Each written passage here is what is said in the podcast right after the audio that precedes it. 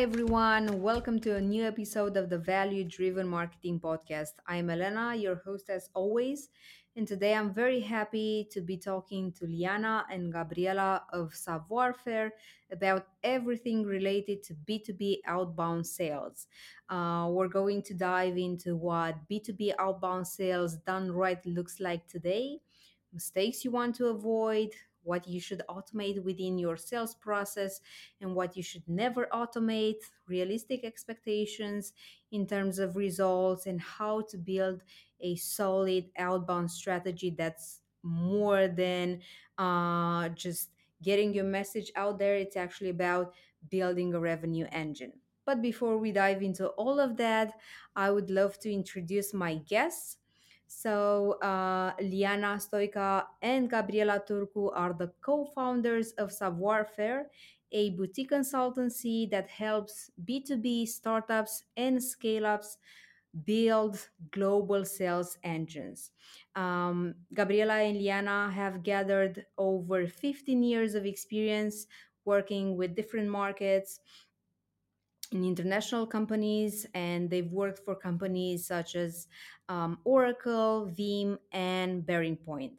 And what Liana and Gabriela ultimately believe in is that all companies have the secret recipe for revenue success, and finding that success is just a matter of having the right plan and execution.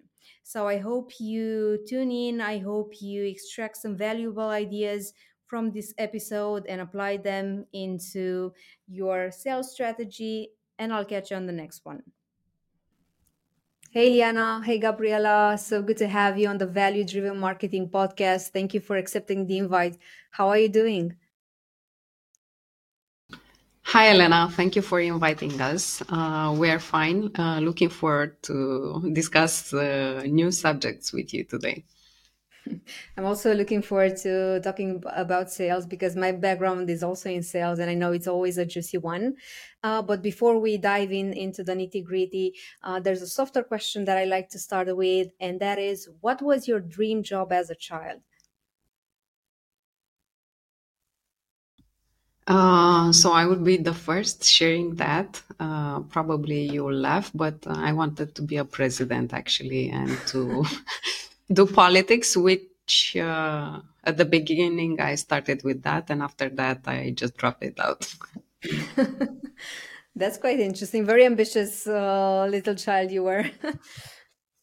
How about well, you? Let's just say um, it's nice to be here, Elena. So let's just say I had a, a different. Uh, I still remember when you have uh, you know like the the whole celebration with Santa and Santa asks you what you want to be when you're a kid, when you grow up uh, as a kid, and uh, I remember saying that I wanted to be a movie director and producer. So that's funny because I actually married someone that studied film production. but I uh, uh, then I ended up uh, going into a more technical, you know, college and degree. So I studied computer science, but I never ended up uh, working into it. So I kind of fell into sales because um, I don't know I feel like I like talking with people. So that's what I mm-hmm. what I dreamed about. So two very different paths, but uh, led you to the same place of helping companies grow through sales. So uh, let's talk a bit about Savoir Faire. So what services do you offer? Who do you help? Uh, so our story actually uh, began uh, a while ago when we met in uh, FintechOS. Uh, we noticed that at the beginning, um, let's say, a very stringent lack of uh, sales resources and processes, and from from what we saw in the market, we we actually envisioned our our project because at, at the end of the day, Savoir Faire is our sole project. Um, we noticed that especially in the um, startup scale up environment. So we decided that uh, will be our main uh, focus to actually help startups, scale ups, and let's say medium sized companies to generate revenue. Mm-hmm. Um, that means uh, that we we came up with a new approach um, on the market, especially on the Romanian CE market, uh, building a revenue strategy Uh, and that's what we are doing actually around that, uh, starting with pricing, with competitor analysis, uh, uh helping on the international expansion, which is very important for most of the companies and uh, defining a sales process and finding the appropriate headcount to actually land on the on the sales process.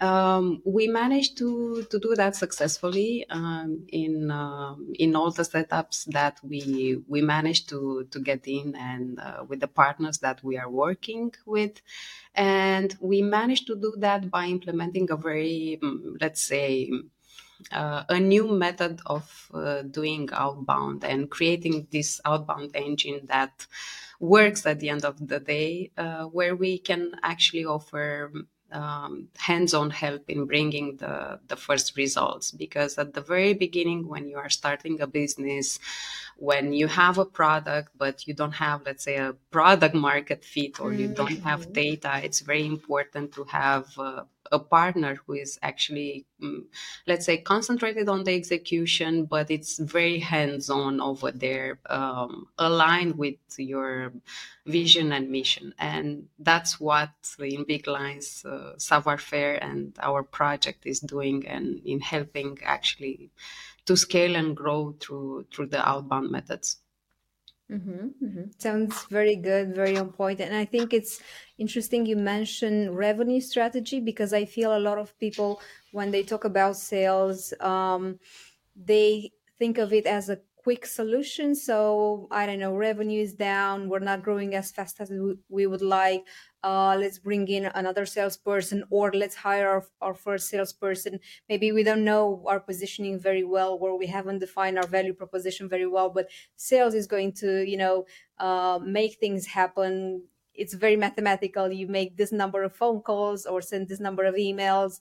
There's a low conversion rate but at the end of the day things are moving. Um, so i'm just wondering uh, what's your take on that? Because i feel like this is not the whole story, right?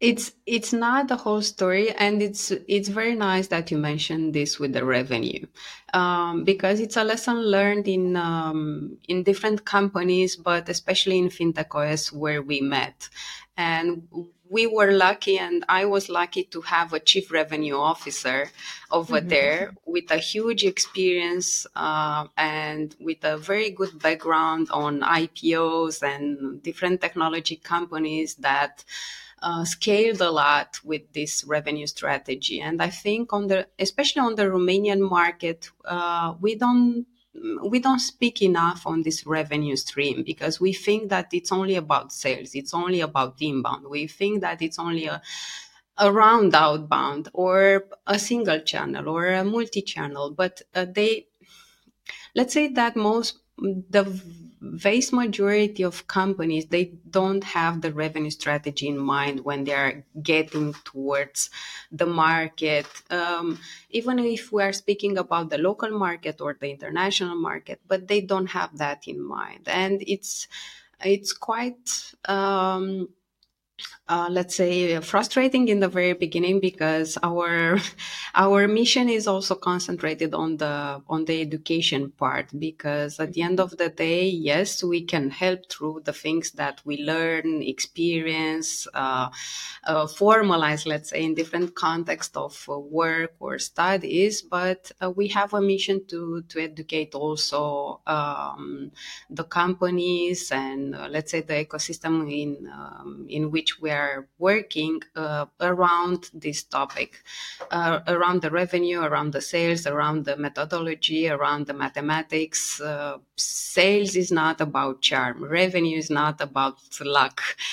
Um, and I will just close with that so that I am not hijacking the the whole the whole podcast uh, about revenue because I really I really love to to speak about revenue and our mission at the end of the day starting with that and uh, the goal in the end to to bring results uh, is around that.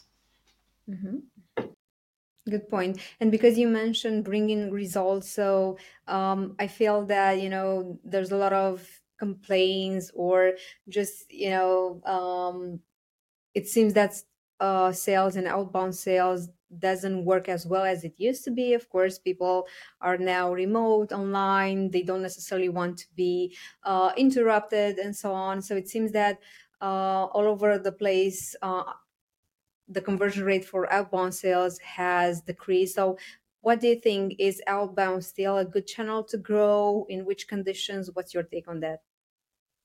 Well, on this one, Elena, I think uh, I think it's a good mention to start with the fact that there's a lot of noise in the market around outbound cold calling, prospecting.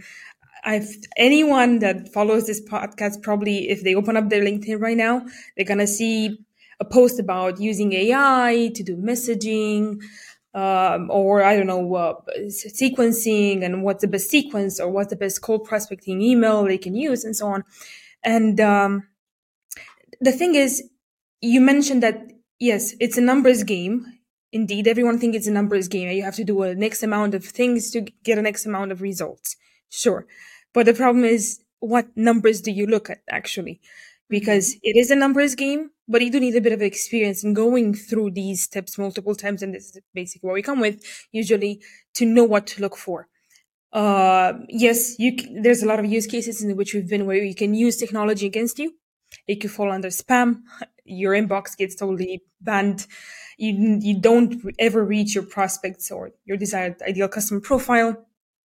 Sales automation is great. Of course, this is, we really preach that a lot. But the reality is, no, outbound isn't dead, mm-hmm. but it's not one single recipe. So you mm-hmm. need, you need to make a, a, the perfect combination between a great process, uh, headcount. So you can't do this just with, on your own. That's for sure. And obviously you need to use sales automation, you know, intent data and all the, let's say the, the good things that technology brought to us that you also have to implement in your revenue stream. You need to go multi-channel. So it's not just, oh, uh, I'm sending emails or I'm only going to on LinkedIn because we see this a lot. It's just spam LinkedIn. LinkedIn is the best channel to get mm-hmm. results. You're talking with people. So you never know what converts really. That's why you need uh, multi-channel. And also what we preach a lot is quality over quantity always. But we're going to touch on that maybe later in, in the conversation. I don't want to, again, hijack this conversation, but no, outbound isn't it? You just need to know what to look for in your results and what numbers to look at. Mm-hmm, mm-hmm. And why do you think so many companies fail when they do outbound? So they're very eager to jump uh, on doing sales, like we need results uh, let's start a sales motion or let's start um, our outbound outreach effort. Uh, and then two months later nothing happens outside of a lot of uh, sales automated sequences uh, going out. Why do you think so many companies fail when it comes to outbound?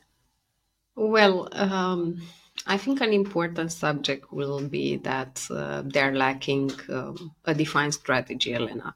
Mm-hmm, uh, mm-hmm. and when i'm when i'm saying that um, what's actually a defined strategy. Uh, most of uh, most of the companies, um, let's say if we are discussing about startup scale up, uh, they're positioning around the product. So um, they are not, let's say, uh, looking very well to the market first and the need in the market. And I think also it's a, let's say, it's a mentality um, difference between uh, how the companies are starting in Europe uh, versus how the companies are starting in, um, let's say, US. Uh, because in US uh, you are starting with uh, with the need in the market and uh, with with the selling.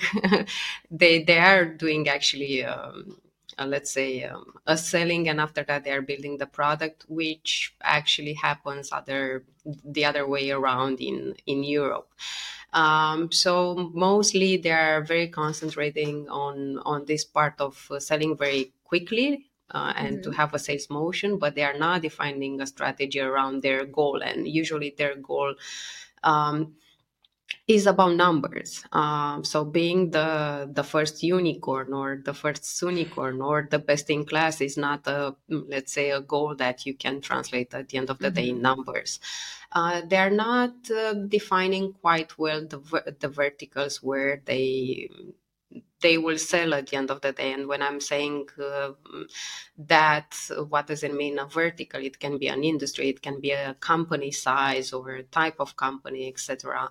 Um, they don't understand who is that ideal customer profile uh, to whom you can refer, and you you will have it in scope, and you map the that ideal customer profile on the verticals, on the markets, and the where the need is actually. And of course, on top of that, you need to come along with a process so that you have a very well established, clear process where you can bring people that will execute at the end of the day that sales um, sales motion.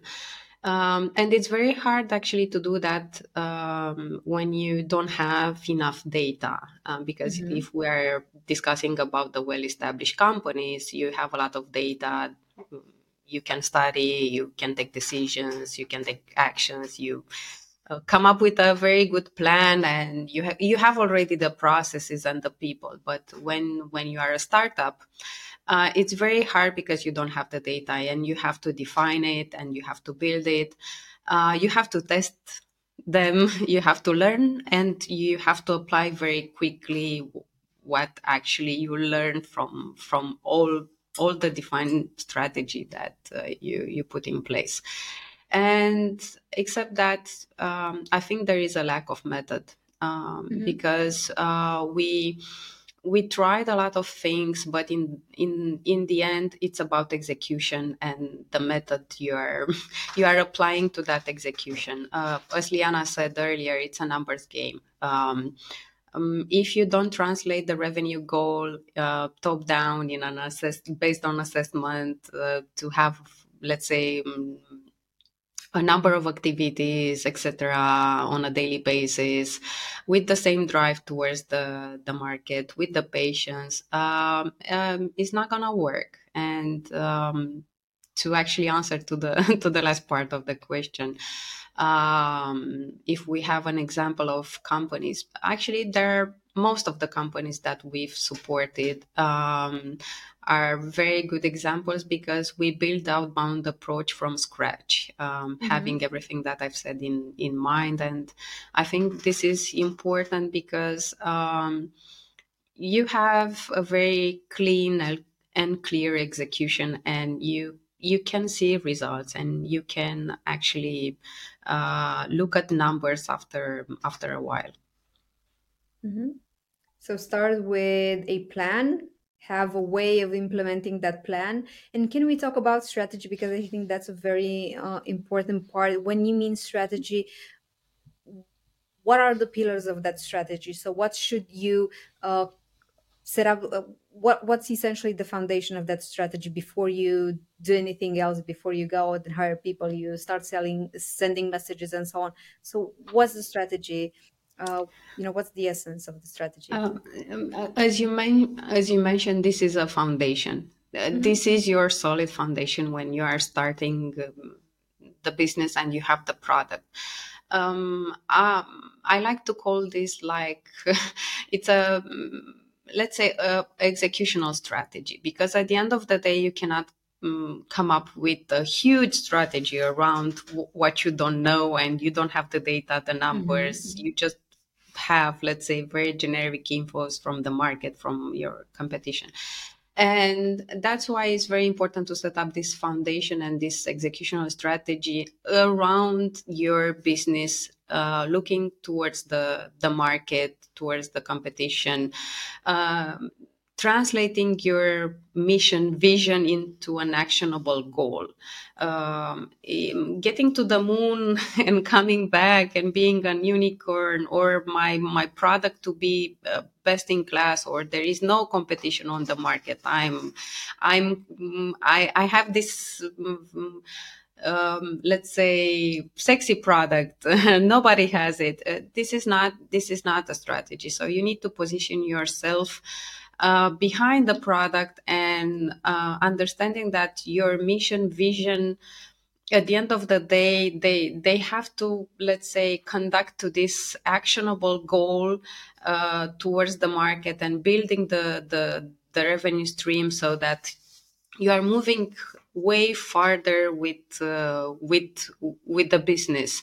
And um, i think it's it's not uh, let's say a unique approach when it comes to this part of the strategy and how you are translate translating everything into an executional process, but the process b- by itself. So, adding a process, a very clean and clear process, and after you define all this, um, actually attracting people on something that it's very clear, although it's, let's say, it's a tiny, small business, a startup, uh, makes the difference.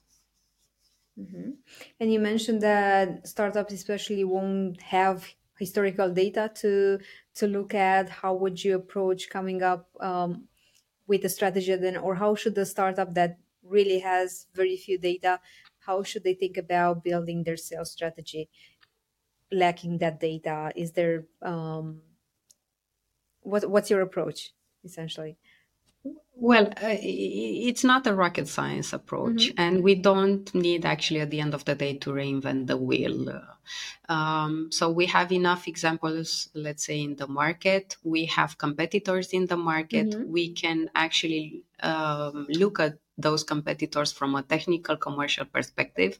Uh, we need to understand uh, what lessons they learned and we have to learn from their lessons so we have enough information let's say in the in the first phase as a um, early stage startup or a, a startup or a scale up uh, from the market. If we listen the market and if we are paying attention to the market, we have enough information to actually build our our pitch deck in which we can actually study some data from our competitors. Uh, mm-hmm. They already uh, done that. They took the way. So we can we can grab those informations and based on that we can build an uh, aligning our solution our product towards the, the the competition and the market. We can actually listen to the market. What's the need in romania? What's the need in poland? What's the need in france right now? And based on that we are aligning the product on those markets. What's the pricing of our competitors? We can align the pricing from a commercial perspective. I don't think that there is an expert then there is an expert in, this world of uh, SaaS or technology that comes with the right pricing. No, mm-hmm. we are we are looking from a technical commercial perspective to our competitors, and we are aligning, let's say, our approach uh, based on that because you are not a single player in the market. Uh, innovation is not uh, a buzzword right now in in the market. So we are just coming towards the market, towards our prospect, towards our future clients, understanding their need and arranging everything around the business towards that. And I think this holistic approach in which you are listening to the market, you are going on a path that others uh, were over there, um, it helps a lot with um, helps and compensate in the same time the, the lack of data. And when you don't have data, you have a goal. If your goal is to reach from zero to 10K, mm-hmm. top down, based on some conversion rates, which are pretty known in the market and they haven't changed that much lately, you are just multiplying those 10K and you can see very clearly based on your pricing, based based on the verticals you are addressing, based on your ideal customer profile, how many activities you need to do so that you can reach uh, the goal. And you can have in three, six, nine months, 12 months a sales plan with data that you're building from scratch based on everything that, um, let's say, you envisioned align with the market and everything that you are finding in the market right now because the, the information is there. Mm-hmm. So essentially, you're making some assumptions, you go to the market, exactly. after a few months, reassess using the exactly. data you've gathered. Mm-hmm. So take yes. step by step. Mm-hmm. Um, I also want to kind of take a step back and just ask the question: What does good um, sales outreach look to you? Sales outreach done right. How would you define it? Um, I think there is there is a lot of uh, noise in the market right now uh, around inbound, outbound, cold outbound, cold outreach. how how do you do that in a right way so that uh, the the conversion rates uh, are perfect so that you can have results uh, fast and fast it's a buzzword right now for all the the, the startup scale ups because this let's say environment and ecosystem is growing uh, not only in our country but in, in the region and globally you can't really control the way the the market reacts. Uh, you can't really actually um, um, control the need in the market uh, or uh, the timing. Uh, or if you are looking to your potential prospects or your potential customers, don't forget they are people at the end of the day uh, they are receiving a lot of commercial offers through all these channels that uh, we are preaching, uh, we are discussing um, for years and years. Um, especially right now after the pandemic, they they are receiving much more of those.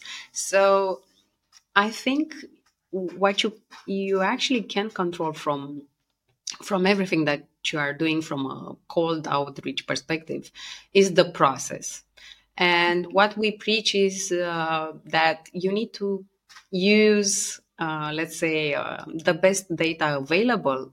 And that means that you need to choose very wisely your, your prospect based on your ICP, on your ideal customer profile, but not only. Um, as I said, your prospects are human being.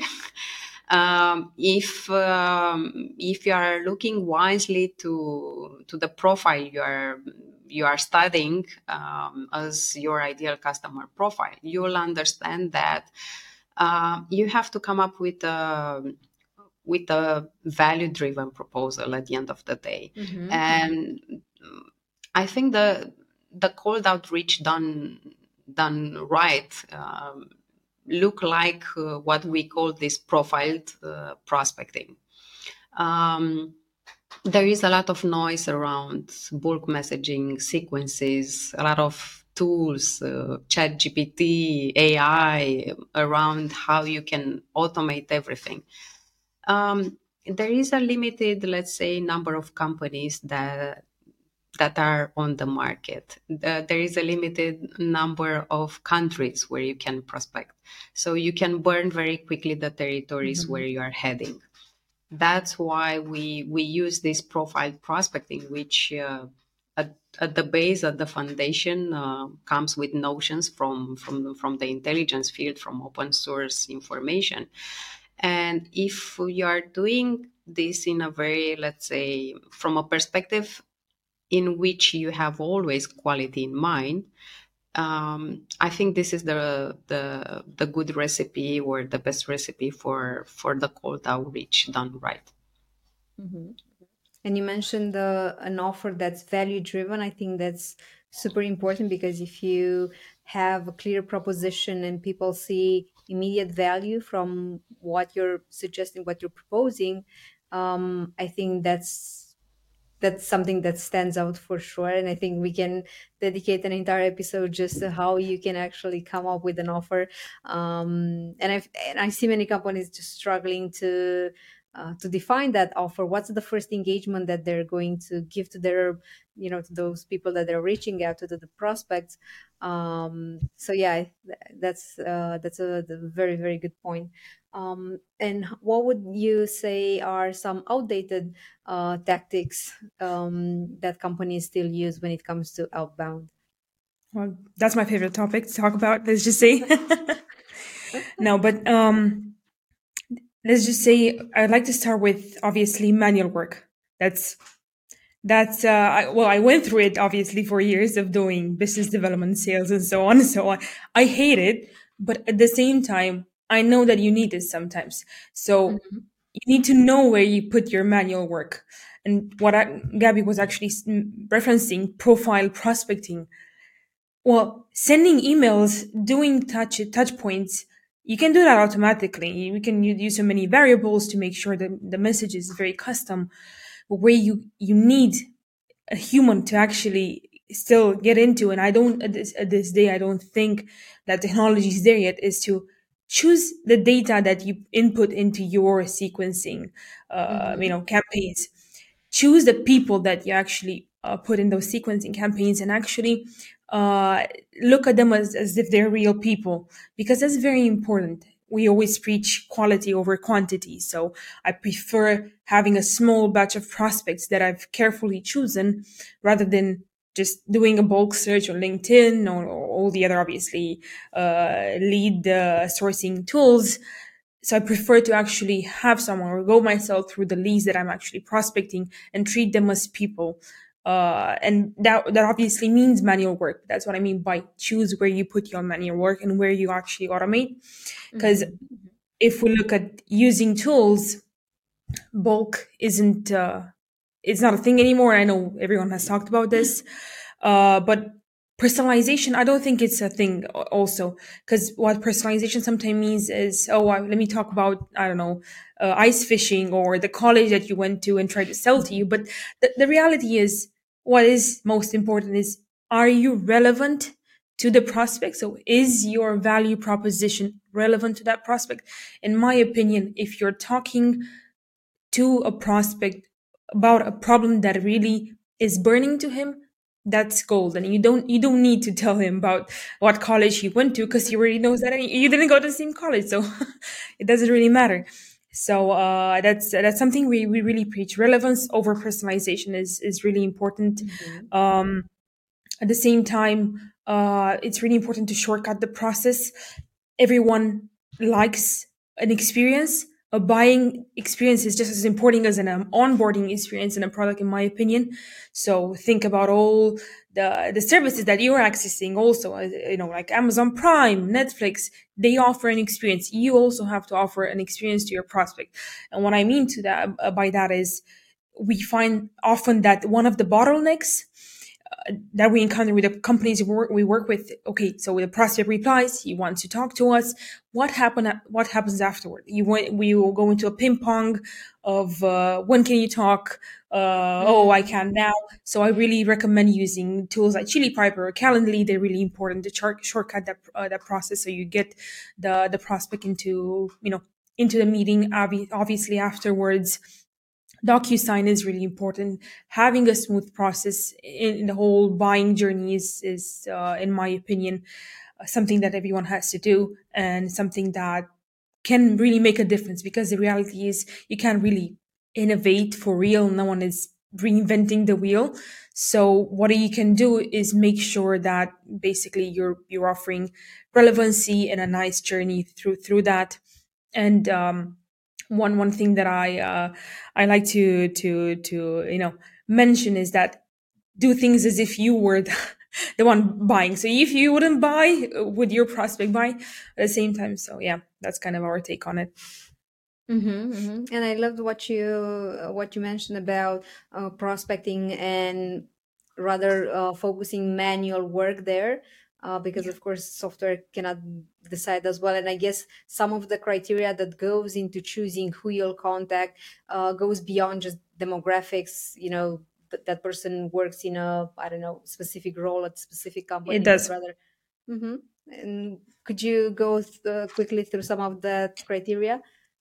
Well, for sure, uh, you can when you look at a person, just think of the fact how you're approaching that person. That's, in my opinion, very important. So, uh, if someone has a very like let's just say anonymous linkedin profile they're not very active on social are they really going to reply to, to a cold outreach on linkedin or even on email and at the same time uh, be very careful where you send your emails because technology can give a lot of fails and the reality is i'm not going to act as if it hasn't happened to me or if it doesn't happen to large companies. A couple of days ago I, I got an email with a title hey unknown. So you, you you don't want that to happen. If you work with smaller batches that you carefully choose and you look at the profile of the person and that criteria includes how active they are on linkedin how um, i don't know how outspoken they are you'll see that people post uh, how many followers they have or how many connections they have. Mm. That's all information that is uh, you know out in the open, and I think it's it's important to take into account. Uh, it's like Tinder, you know, you look at people and you see what they they have on their profile. If they have a lot, if they don't, and you take a decision based on that. And sometimes, even if the the, the role is great, maybe the profile isn't that open to talking. Mm-hmm. Mm-hmm. Yeah. And then I, if I may just add a very, um, let's say, um, interesting terminology, uh, because I know, f- especially for for our market, is very, let's say, uh, rocket science. But I've started this very early in uh, in my experience on my on my let's say business development path. Um, there are some things that are very let's say available in us in israel and people are actually building from open source information and from the let's say from the social um, networks. Um, they are gathering a lot of info and they are actually establishing um, a buying persona pattern based on everything that liana said. And that there are tools and there are methods in in which you can bring actually mm, cognitive science neuroscience in design in designing very scientifically let's say uh, your ideal let's say customer profile. I know that it may sound a little bit complex and complicated but um, there is science in prospecting. Um, sales outbound it's not just only about numbers. It's around people because at the end of the day uh, behind the the photo and the, the the linkedin profile you have a let's say a behavioral pattern. You have a, a person that person has some preferences that person um, may be an introvert or an extrovert um, he or she may be in, in the buying position or the, the, the right stakeholder. And it's not it's not about being C level or low manager or whatever analyst. It's a profile, a profile determined by by a personality, by a human being. And I will just close the um, that uh, the little parenthesis that um, I've made. So it's it's a lot about studying small batches Yes, Mhm. uh, we we have a lot of technology available right now. Comparing to the years we we started, I started prospecting, in which I was using Excel and a lot of manual work and etc. etc. But people haven't changed at the end of the day. They are still people. So let's not forget about that when we are just uh, configuring our sales motion based on hundreds of prospects. That's um, it's very easy to be actually, let's say, defined and uh, finished in two months or three months or four months. Mm-hmm. That makes a lot of sense. I'm just wondering whether we can approach the topic of um, technology a bit later. Just kind of curious, uh, what are some of the tools that you like and um, and use? And I'm also wondering in terms of uh, whether there's a um, certain company size or rather company development stage where uh, you're best positioned to make the most out of outbound sales. Well, I don't think so. Okay. uh, to be very honest, um, I do believe that you have to do it smart and Mhm. based on your business.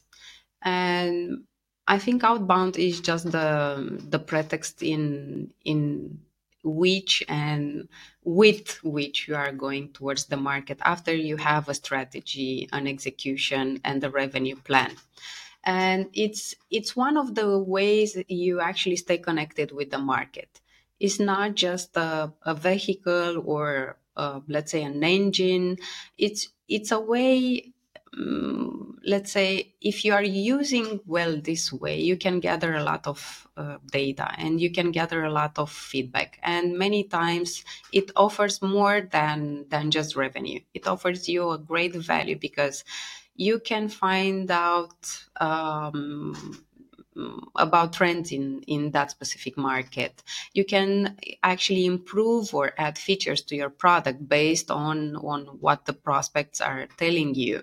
Uh, you can find infos about the competition and based on, on those info, you can actually prevent it's it's one of the in your company um, you have to stay connected with the market and outbound it's a very honest way um, towards that because you are doing the step many times it's not the market towards you so those mm-hmm. infos are very precious and you have to take it into a very let's say analytical funnel for the whole perspective of the company mm-hmm, mm-hmm. that makes total sense to me. So thank you for sharing that. Um, and I know you both mentioned features to your product based um, resources in the beginning and uh, you know defining the right resources so you're able to reach your goal. Um, and I'm wondering if we can detail a bit more about that. So, uh, how should the company uh, think about the resources they need to allocate to outbound sales in terms of people, budget, tools, and any other kind of resources? Well, obviously, uh, when we work with the companies you do work with, and, and a big majority of them are in these startups, uh, we don't recommend getting a lot of headcount or headcount maybe whatsoever until you have a proven method and you know what you're supposed to be selling because it does happen quite a quite often that they don't have that many deals closed and they, you really need to prove a method you find that process mm-hmm. but the reality is uh, we always end up basically either supporting existing resources that does happen a lot also or helping some of the founders because we don't preach that all the founders have to be selling but the ones that are fit for that to uh, basically set up a process method and and obviously prove the whole method and see it actually works in industries. The, the, assumptions that you come up with, you test them and and you see if you need to improve them or if you have to change them altogether. Uh, the reality is, in my opinion, uh, if we talk about the actual tools that we use and the cost of those tools, uh, they're not really that expensive. So I'd, I'd say for one headcount, one account, even if it's the founder, the average cost of the tech stack that we recommend is 100 euros per, per month, 100, 150 euros per month, depending on, on, uh, you know, what, what, where you want to get or how many markets you're approaching at the same time, how, how many activities you need to do and so on but they're not that, that's not the the hard part. So the the cost is never is, is never a problem uh, that's not a reality that's a reality of things. Is actually knowing what to do with those tools and obviously going through the motion over and over again because it can be pretty pretty repetitive. Uh, mm-hmm. it's um it's it is a follow-up game uh, but uh, we also one of the things that we do we have seen that in this side of the world so europe there's a stringent need for sales and, and generally revenue headcount, sales and marketing headcount. So um, one of the, the recipes that we've found successful uh, in many use cases is once you, you set up that method, you spend like three, four months on it, you prove it, you start seeing results and motion uh, through the, the funnel uh, you onboard a more unexperienced junior uh, mm-hmm. resource and you try to basically um, you know uh, onboard them on the process the reality is i was listening to a podcast a few days ago and um, basically uh, people think that you know sales how sales will look like in a few years it will be we'll all be using tools and you'll be uh, kind of a, a, manager of tools so nothing nothing more really. So that's why uh, a lot of more junior resources are a good fit sometimes um, especially if you're using sales automation. Mm-hmm, mm-hmm. And do you think there's a right time and place to hire, uh, let's say, your first full time salesperson, maybe um, oh maybe you'll do some um, tests maybe work with a company that specializes on just doing um, the outreach part. Do you think there's a right time to hire that first salesperson that first um, full-time salesperson? So it's, it, it's not a secret recipe or a perfect recipe for sure. Uh, and well, i'm going to talk a bit about using you know an outsourced company for your outreach for sure. But at the same time we don't recommend outsourcing the whole process. Okay. you just need you need to set up basically a foundation and a structure that works and proves some some results. So once you have a proven method in my opinion that's the good timing to have a full-time headcount. You can use an outsourced company to do your outbound outreach but obviously those leads have to go somewhere and that's kind of the point where you you Mm. need someone to take them and you know do something with those leads and actually close them Mhm, mhm. And I know I'm going a bit sideways, but because you mentioned um, whether you recommend or not um, outsourcing outbound sales, would you say there's um, a good structure in which, or rather, just to make the the question broader, do you think um, that there's a way in which you can be successful working with a, a specialized company that does just outbound? Are you better off? Um, uh, in housing, if I can say, uh, the activity. Well, uh, I'd say there is a good setup in which you can do that for sure. We're gonna touch on that a bit later on uh, and go Okay. broader into the subject. But uh, what I want to say is why it doesn't work usually is Mhm. because you don't have a proven method. ICP, your ICP isn't tested. It's like your product. You need product market fit. You need the market fit and the proven market fit also for your sales. So most of the times, the stories that we hear is you can buy leads, you can buy meetings. The problem is they don't convert. The companies that you hire, they're very good at what they do most of the time. They can get you that meeting. The problem is it doesn't convert. So this is um, we have a let's say our own spin-off on on this and how we because we also will be doing this soon enough. Uh, how we help companies outsource their outbound and also make it successful. Mm-hmm. Okay. Um, and let's talk a bit about um, expectations. So, what are some realistic expectations when it comes to outbound sales in terms of results you can achieve, but also timing? Because I think timing is a big factor as well. Uh, well, it's very nice that you mention actually timing, because uh, actually the need in the market and the timing you cannot fabricate. You can have a lot Mm-hmm. of budgets. You can have small budget budgets, or let's say external resources, or you can have uh, let's say external salespeople working on the territories. But there are two things that you you will never manage to fabricate: the timing and the need in the market. Mm-hmm. Um, in my opinion, conversion rates haven't changed that much, Elena. Um, although people think that uh, they tanked, reality is that they were never that high.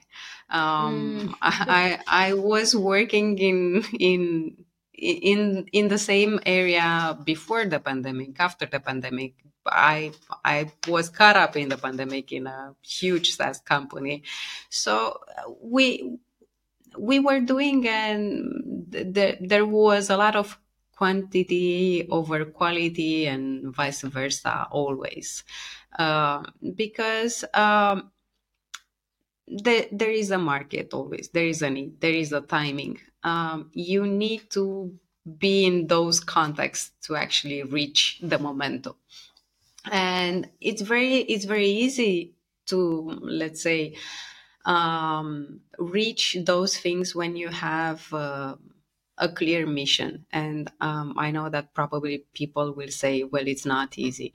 Well, it's easier than usual. When you have a clear mission and a goal aligned with your processes and a method proved, you need just to fuel the engine and give it some time till you are jumping to the next iteration and you are pivoting again. Um, because I think that uh, what we lack most lately is being patient. Mm. Um, we're expecting that the, the the results to to happen yesterday because we we have a lot of technology. We we we have in a way shortcutted the the, the process, but uh, the reality is that um, you can find some bottlenecks in the in, in the sales cycle. You can hijack them a little bit, but you you cannot fabricate the sales cycle. It, it's determined um, about everything that we we said uh, earlier. The timing the need the prospect the, the buying mood etc the solution etc which the complexity so of the complexity exactly exactly. Uh, th- there is a market with a lot of solutions. There there, there is um, there is a growing let's say um, uh, fever of startups, scale-ups um, in in all the in all the countries and regions, and um, there is still the human being in the loop who is buying that, who is looking to that. Um, I would say that um, to be to have some realistic expectations um, that between two let's say three to six months is a minimum to be able to to gather enough uh, data and start seeing mm-hmm. pipeline move through the funnel uh, because otherwise you will just uh, test and iterate and pivot and um, there is a lot of noise uh, i've heard that the other companies are doing that at the end of mm-hmm. the day if you don't have a clear mission and a goal aligned with everything that's happening in the market, uh, the execution will beat you. Mm-hmm. So give it at least three to six months before you exactly before you test something else. Um, mm-hmm. You need to have relevant feedback from the market, and to have relevant feedback is actually gathering data. So you cannot gather data in one week, two weeks, one month. Mm-hmm, mm-hmm. Yeah, that makes total sense. And I guess there's there are so many tactics and tools that the temptation to try something else when you're stuck is is very high. Um, okay, and, and speaking of data, what are the KPIs that you typically look at? So there's a I'd say there's two things you need to look at. What happens before the lead is qualified? So that is top of the funnel what happens after the lead gets qualified. Uh, so usually in the sequencing tools that we use, and those can either be whatever. Usually we use Overloop or Apollo.io. Um, I've, I've tested quite a lot of them. I'm have a lot of free trials. Let's just say, and uh, in, in my opinion, they mainly do the same things. It's a you know it's a question of preference most of the times. Uh, you're looking at click uh, rates, reply rates, open rates, uh, obviously also on A/B testing, and you want to A/B test on very specific variables. So you're you're basically A/B testing branches should not be very different because otherwise you're not really testing anything. You're kind of sending to, to very different things. So you also want to look at that. Uh, keep in mind that we don't recommend using large batches of prospects of data, especially in the beginning you're looking at having a small sending limit, like around 50 touches a day.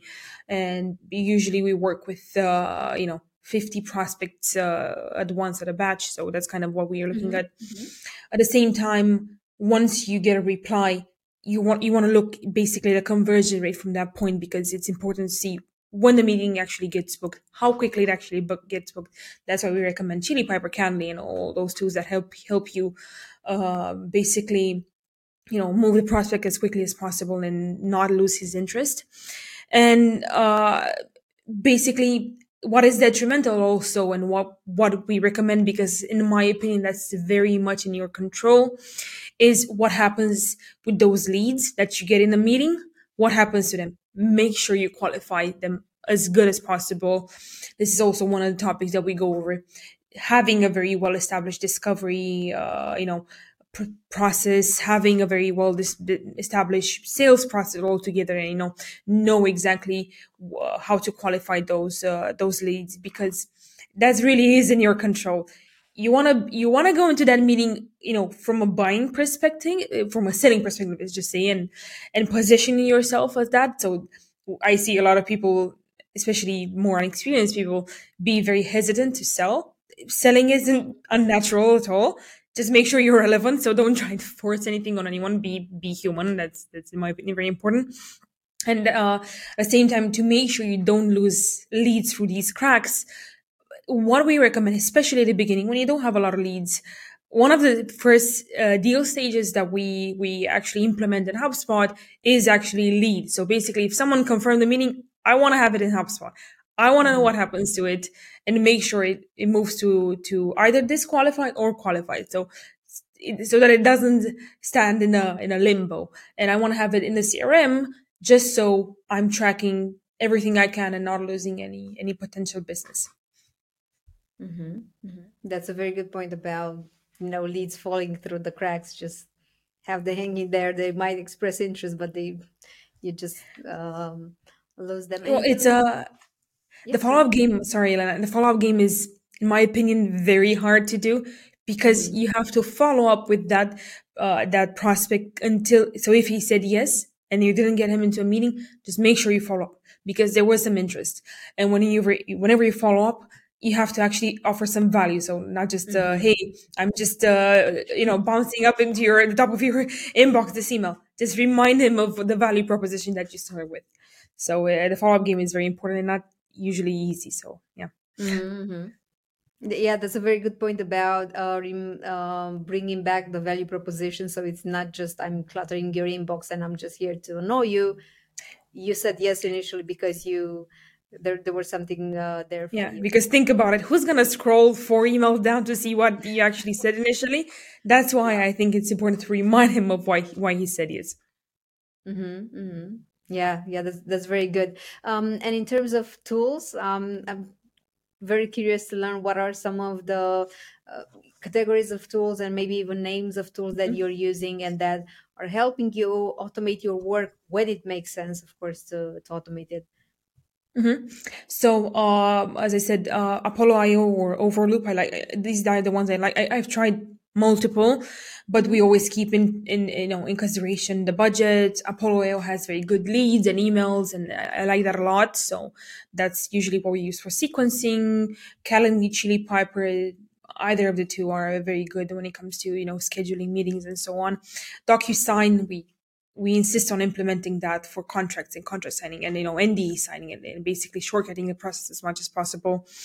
And obviously HubSpot. So that's it. The, I, in my opinion, the tech stack doesn't have to be very complicated.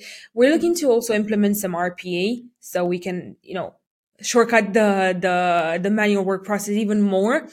But uh, what I what is really important for me when I'm helping my customers and when I'm implementing that, and for you also, if anyone decides to do this, is to keep it simple. So kiss, keep it stupid simple, just so you actually use those tools. Because we do see uh, also some more technical founders. Uh, they they love. I love tools also. I always sign up for a free trial, but the reality of things is don't don't clutter yourself with too many tools so that you don't you don't you don't end up using them.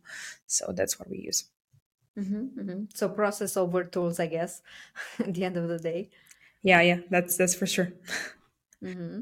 And for me as a marketer, I'm very interested uh, interested to know how can marketing best support sales. There's always a conversation of who does what, who writes the sales sequence, of course. Um, and I'm just wondering how can a marketer, whether you know it's a solo marketer or a marketing team, best support sales so that they reach um, the revenue goals? Mm-hmm. Aligning, first of all. Mm-hmm. um, I think it's very important to understand that we all have a common goal uh, the revenue. Um, the reality is that it's always a tango between the two functions uh, where each helps the other.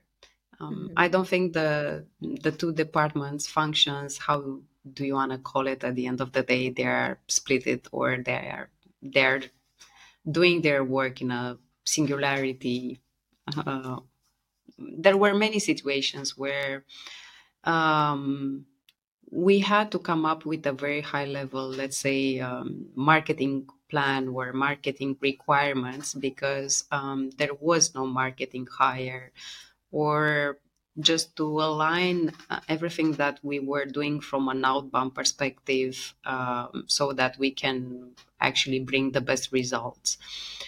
The list uh, uh, let's say start with the um, with the the main topic for us when when we are building this outbound approach uh, and the main topic is always a conversion driven website mm-hmm. um, if we are just uh, looking to that uh, and if we are adding just a blog some case studies some relevant events uh, which at the end of the day will will contemplate and will add the, the right flavor to the outbound um, engine and to the outbound approach, uh, will we will be able to build that that revenue stream.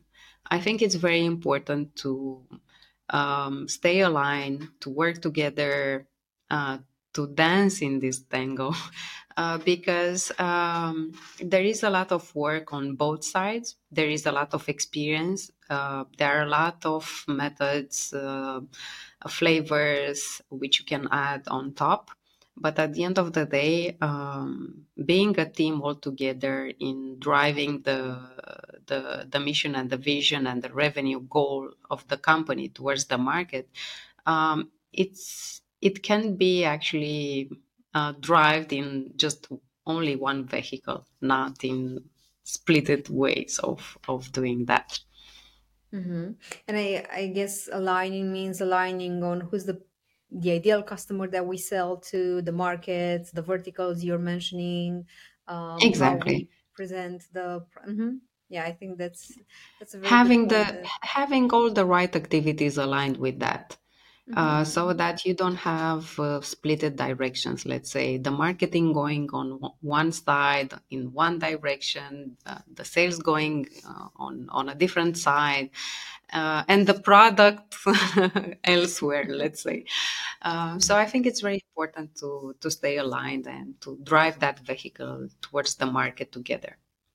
Mm-hmm, mm-hmm. And in terms of a marketing function, you mentioned you uh, when there's uh, no marketing hire or maybe you know the team is is very mm-hmm. small you mentioned you would look at having a conversion driven website is there um, anything else you need in place in order to be successful with the outbound, outbound sales well, I think the, the, the conversion driven website is the most important.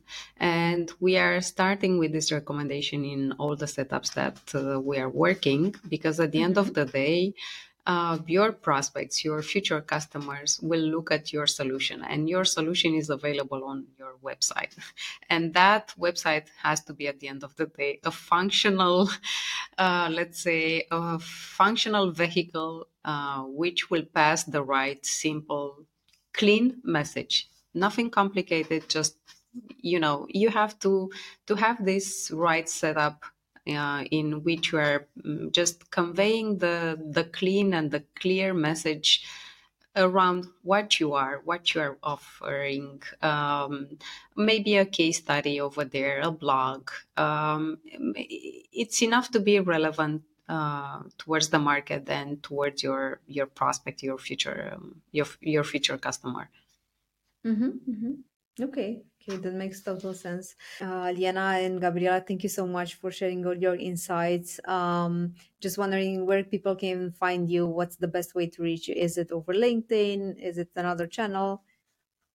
So uh, we have two things LinkedIn, obviously. We're pretty present there, and you'll find us always on LinkedIn and also our website. So it's SavoireFair with an e.com. So that's uh, that's kind of the best way to reach us, and we'd love to talk to anyone who's looking to supercharge their outbound activities. Let's say. Thank you, Liana, and we'll, I'll make sure to also uh, link, uh, add the links in the episode description. So thank you so much for being here with me today and sharing your ideas. It was lovely. Thank you very much, Elena, for the invitation. We really appreciate it.